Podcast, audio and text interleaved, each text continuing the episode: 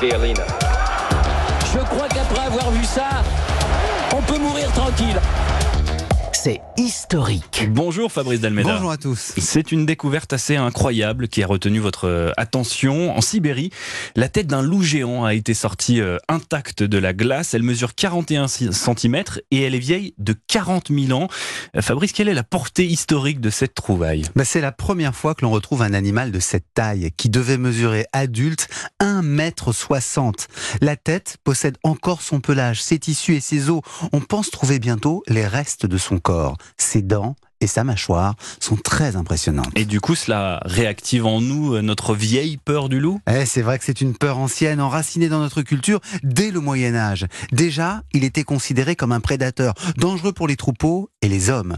Les loups s'en prennent à des individus isolés et surtout, ils rôdent autour des gibets et des autres lieux où l'on trouve des cadavres. En cas de guerre, ils maraudent à la recherche des trépassés. Mais justement, après les guerres de religion, en 1601, Henri IV demande par ordonnance aux autorités locales de les éliminer en organisant des chasses. Bientôt, les contes en font un animal pervers. Au XVIIIe siècle, survient l'étrange affaire de la bête du Gévaudan. Mmh. Un loup géant ou plusieurs animaux dressés. Quoi qu'il en soit, entre 1764 et 1767, c'est un véritable carnage qui frappe les petits bergers et les jeunes filles.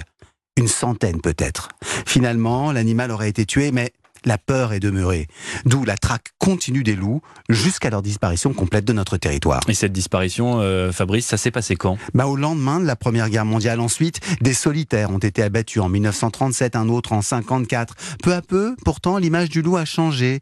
Des histoires favorables sont revenues. L'écologie a fait son travail et donc, au début des années 90, on l'a laissé entrer d'Italie par les Alpes. Aujourd'hui, on redécouvre sa beauté, sa puissance et, vous l'aurez compris, ses ancêtres. Merci beaucoup, Fabrice Dalméda et à lundi pour un autre décryptage de l'actualité sous le prisme de l'histoire.